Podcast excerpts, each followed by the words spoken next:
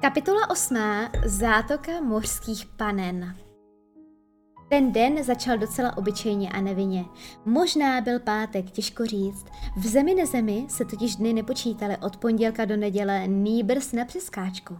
Wendy zašívala ztraceňátkům roztrhané kapsy a John stavěl na planině draka. Nebyl to papírový drak, byl z listů obrovského stromu a ty listy byly pevnější než pergamen a sám drak byl tak obrovský, že by se do podzemního domku nevešel.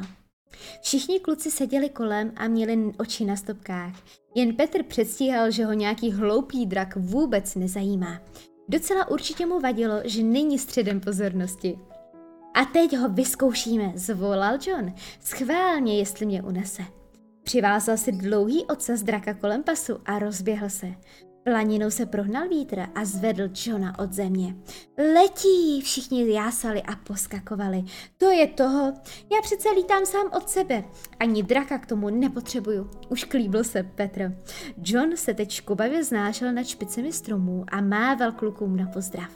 Jenže pak se ve vzduchu nějak divně zamotal, udělal pár kotrmelců, rozpažil ruce a padal. Drak se utrhl a letěl si po svém, někam pryč až nad moře.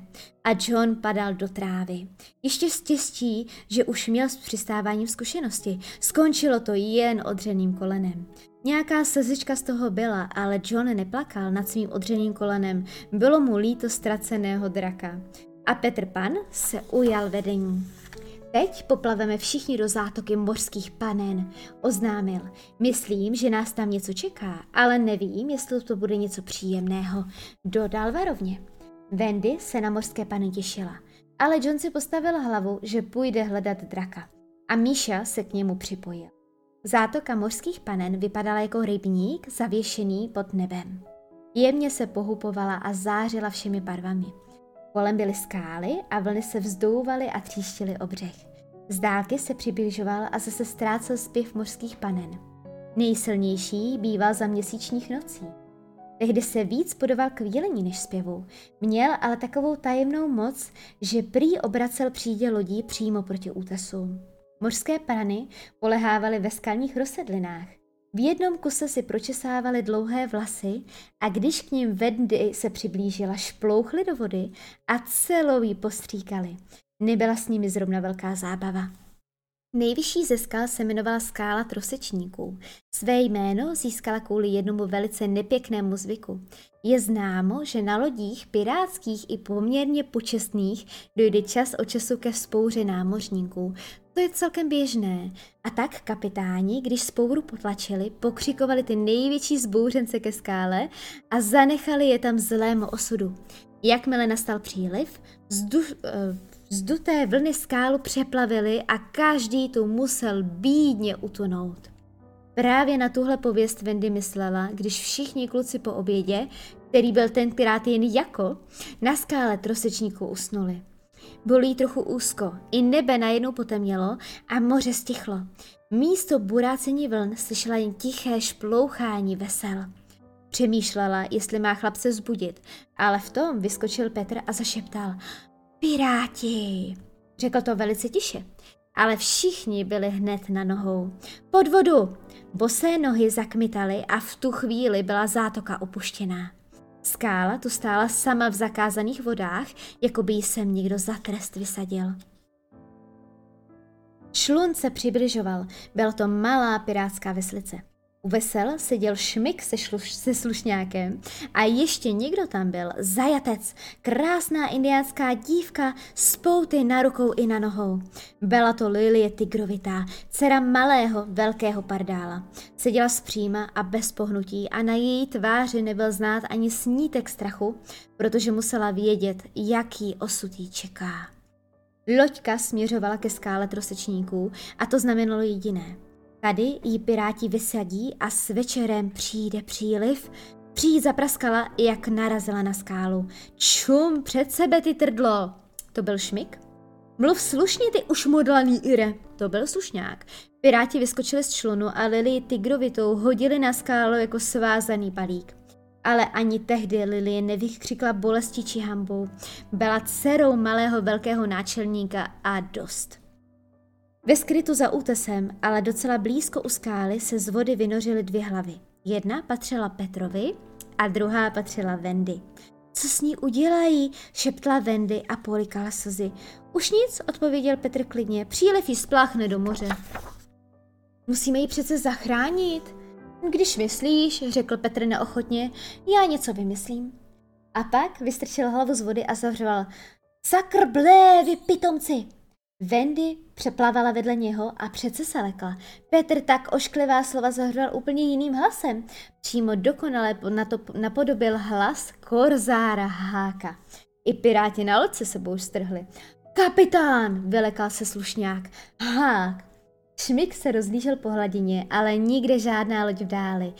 Asi k nám plave, řekl slušňák. Mordy je, vy tupci, hned ji rozvažte, puste ji na svobodu, křičel Petr hákovým hlasem. Ale proč? Proč já vám ukážu, proč svým hákem sakr blé? To jsem z toho jelen, vrtěl hlavou šmik. Ale slušňák už držel v ruce nůž, naklonil se nad lidí, aby ji přeřízl pouta. Lepší být živý jelen, než mrtvý pirát, pručel a jen tak tak uskočil, když osvobozená Lilie Tigrovitá kolem něho proble- proletěla a jediným skokem zmizela v moři hbitě jako úhoř. Tak co, co mi říkáš? Naparoval se Petr si jednička, řekla Wendy a zaspala mu rychle mokrou rukou ústa, aby nezačal ze samé píchy kokrhat. Možná, že to měl Petr v úmyslu, ale jen se špulil rty a udiveně hvízdnul. Z vody se ozvalo. Lodnici, ahoj! Byl to hlas kor- korzára Háka. Tentokrát opravdu jeho hlas. Kapitán pirátů palval ke člunu. Nebe bylo pořád temné a moře se zbarvilo do černa. Šmik rozsvítil lucernu a rozkomíhal světlo po hladině ale to už se Korzár zachytil svým hákem boku loďky a vyhoupl se dovnitř. Tam už ví, tak už vím všechno, řekl Petr Pan, přivedl těm harantům matku. Matku? Co to je? Zabrčel Šmik, který kromě toho, že byl Ir, byl navíc od jak živa sirotek. To je něco, co zašívá kapsy, pere košile a taky vaří. A určitě líp než náš kuchtík, vysvětloval slušňák a hák jenom přikývnul. Jmenuje se Wendy, řekl, a my ji uneseme. To se mi líbí, řekl Šmik. Nejdřív ji uneseme a pak Šmik. A otřel si díku o rukáv. Wendy všechno slyšela. Strachy jí zdřevěněly nohy, přestala šlapat vodu a snad by se i utopila, kdyby jí Petr nevynesl z vody na úpatí skály. A kde máte tu Lily tigrovitou? Vzpomněl si Hák. Šmik se slušňákem na sebe mrkli a povinně se rozchechtali, věděli, že jejich kapitán nikdy rád žertuje a běda tomu, kdo se včas řádně nezasměje. Mordie, přestaňte, okřikl Hák. Co jste s ní udělali? Pustili jsme ji? Pustili jste ji? Byl to tvůj rozkaz, řekl slušňák. Byl to tvůj hlas, dodal Šmik. Křičel si na nás přes vodu a ti pustíme na svobodu. Můj hlas, zuřil Hák. Ovšem, kapitáne, jakože se slušňák jmenuju, nevím o nikom, kdo by dokázal tvůj nenapo- nenapodobitelný hlas napodobit. Ale já ho znám, zařval Hák a rozlížel se po skále. To musel být Petr Pan. Kdyby Petr Pan dokázal skrotit svoji marněvost, asi by se nic nestalo. Ale stalo se. Petr najednou vyskočil na útes a zakokrhal. Smál se Korzárovi Hákovi do očí. Za ním, křikl Hák. Vyskočil z loďky na skálu a Šmik se slušňákem ho následovali. Vendy, ty se tu schovej, velel Petr a zahvízdal. Hned na to se všude okolo ukázaly hlavičky jeho chlapců a strhl se divoký boj. Kudrnáš skočil po Šmikovi, podrazil mu nohy, ale nestačil uhýbat před jeho dýkou. Prcek mu běžel na pomoc. Dvojčáci se zatím postarali o slušňáka, Klofíkovi uklouzla noha na mokré skále, tou druhou se zaklínil v průrvě a teď vysel nad mořskou propastí. Jako vždycky, když vel ve smrtelném nebezpečí, začal se nezmyslně chechtat. Petr hned poznal, o co jde a tak nenech, nechal pro následování háka a klofíka rychle vyprostil. Jen trupetka se zase někde zapomněl. Už běží, volal z opačné strany skály. Potopili jsme jim loď. Mezitím Hák stoupal na skálu, aby měl lepší rozhled po bojišti. Petr Pan šplhal také, ale z druhé strany. Skála byla kluská a tak museli lézt po čtyřech. Vždy se zachytili oběma rukama a vyčnívajícího kamene a povytáhli se o kousek výš. A najednou se setkali. Oba dva se zachytili výčnělku na vrcholu a když se vyhoupli nahoru, stáli přímo proti sobě. Hák měl za opasem díku, Petr prudce vyrazil a vytrhl mu ji z pochvy. Než však stačil díku zvednout k obraně, Hák mu stiskl ruku v zápěstí. A pak ho do té ruky kousl. Petr Pan zůstal stát jako opatřený. Opařený, taková podlost! Bylo mu jako dítěti, když poprvé zažije od dospělého člověka nějakou strašlivou nespra- nespravedlnost. Pirát a kouše! Je tohle vůbec možné? A pak ucítil pálivou bolest na prsou. v hák mu roztrhl košily a otevřel kůži krvavým šrámem. Trochu se zapotácel a v tu chvíli do něho hák vrazil po druhé. Petrovi uklouzly nohy, pádal ze skály rovnou do moře. Ztraceňáci jen spatřili, jak zmizel ve vlnách. Bez svého velitele byli najednou ustrašení a bezmocní. Rozutekli se jako králíci. Zatím se setmělo. Odpolen se přehouplo k večeru, brzo přijde čas přílivu. Vlny se vracely ke skále trosečníků. Chlapci z rozprášené panovy družiny se sešli před převisem na západní straně skály. Tentokrát ani trumpetka nechyběl. Dohadovali se, kdo z nich naposledy spatřil Petra nebo Wendy. Přitřikovali jeden druhého a nakonec se stejně nedohodli. Nebyl ostatní čas. Ne, byl právě nejvyšší čas uniknout přílivu a vrátit se domů. A tak ztraceňáci naskákali do vody a plavali k ostrovu. Byl to smutný a nehrdinský návrat, ale snad tam už na ně Petr s Wendy čekají, utěšovali se. Ale ti dva na tom byli velmi zle. Wendy ztratila všechny síly při pohledu na Petrovo zranění. Obvázala mu ránu roztrženou košilí a když zatáhla poslední uzel, tak omdlela. Petr ji vynesl o kus výš na skálu, protože voda už začínala stoupat. Věděl, že je moře zanedlouho zaplaví a nedalo se nic dělat. Plavat proti přílivu to by nedokázal, ani kdyby byl zdravý. Konečně Wendy otevřela oči. Kde to jsem? Wendy jí musel říct, uh, Petr jí musel říct plnou pravdu. Wendy, jsme na skále trosečníků a pořád z ní ubývá. Brzy se příliv dostane až k nám a voda nás oba dva spláchne do moře. Tak na co čekáme? Musíme honem pryč. Wendy nic nepochopila. Nebo doufala, že to všechno je jenom jako? Poplaveme nebo poletíme? Zeptala se Wendy. Nikdo nedokáže plavat proti přílivu. Tak poletíme, Petře. Wendy, asi si zapomněla, co je k lítání zapotřebí, vysvětloval jí Petr trpělivě. Lehonké myšlenky. Máš snad teď lehonké myšlenky? To vůbec ne přiznala tvrdomyslně. Ale co hvězdný prach, vzpomněla si, než výjdou hvězdy, bude už skála dávno pod vodou, řekl Petr smutně. A tak, jak se tak podíval po obloze, něco uviděl. Zmítalo se to ve větru nad skálou a byl to Johnův drak. Byl to drak z, pergaminového, eh, z pergaminových listů obrovského stromu a ocas měl spletený ze šlahounů liány. Sláva, křičel Petr a začal poskakovat.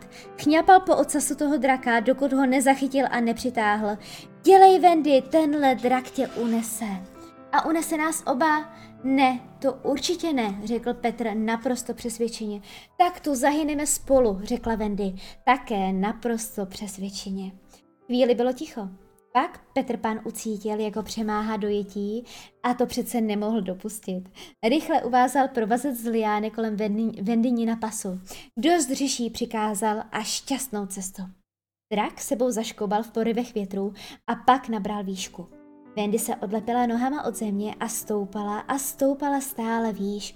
Už byla nad skálou trusečníků, už byla nad mořem a drak nabral směr k ostrovu, protože právě tam ho vítr zaháněl. Tak Petr na skále trosečníku osaměl. Byl tu úplně sám, nepočítali mi mořské pany, které se ukázaly teprve teď. Nepotrpěli si na společnost dětí ani pirátů a dokonce ani Petra neměli příliš v lásce. Teď se jen rozhlédli po skále a pomalu a důstojně koukali zase zpátky po svých korálových podmořských příbytcích. Petr pochmurně pozoroval, jak moře stoupá. Pak ho něco zaujalo na hladině. Kolébalo se to jako zapomenutá dětská loďka. Vilny s ní pohazovaly, ale přesto se statečně blížila ke skále. Pak Petr poznal, že je to hnízdo velkého ostrovního ptáka Neptáka. Nepták byl nerudný samotář. Kdysi si postavil hnízdo na větvi stromu vysoko nad mořem. Seděl tu na dvou velkých vejcích, ale vítr to hnízdo schodil. Hnízdo spadlo do moře a od té doby se houpalo ve vlnách. Ale nepták vejce neopustil, dál na nich seděl celý dlouhý čas a stal se z něho osamocený mořeplavec. A teď plul směrem k Petrovi. Něco hordlivě pokřikoval, ale Petr mu nerozuměl. To jenom hrdinové v pohádkách rozumějí ptačí řeči. Když se hnízdo dostalo až ke břehu, nepták vzletěl a mával křídly, jako by Petra zval, aby nastoupil. Konečně záchrana! Petr pomalu slézal ze skály. Ani v téhle chvíle ho však neopustila jeho ješitnost. Vláčel sebou veliký mušky, mušketýrský klobouk kapitána Piráta Slušňáka, který ukořistil jako válečnou trofej. Když se chopil okraje hnízda, poznal, že vejce tu zabírají tolik místa, že se tam nevejde. Nepták začal křičet ještě horlivěji a zdálo se, že ukazuje na slušňákův širák propocejný a lodním olejem promaštěný plul na hladině jako loďka. Petr se dovtípil, opatrně do něho přenesl obě vejce z hnízda. Nepták něco zakřičel a hned se snesl do klobouku. Byl přece jen o hodně menší a lehčí než Petr. Klobouk ho snadno unesl, než se pustil dál po vlnách, ještě stačil zamávat. Díky, dobrý neptáku. Šťastnou cestu, Petře, pane. Petr naskočil do hnízda, musel veslovat rukama, ale počínal si tak obratně, že hnízdo prokluzovalo vlnami jako obrovská loďka. Než zablikala první hvězdná hvězdička, přistál na břehu ostrova, byl unavený a promrzlý, ale byl doma.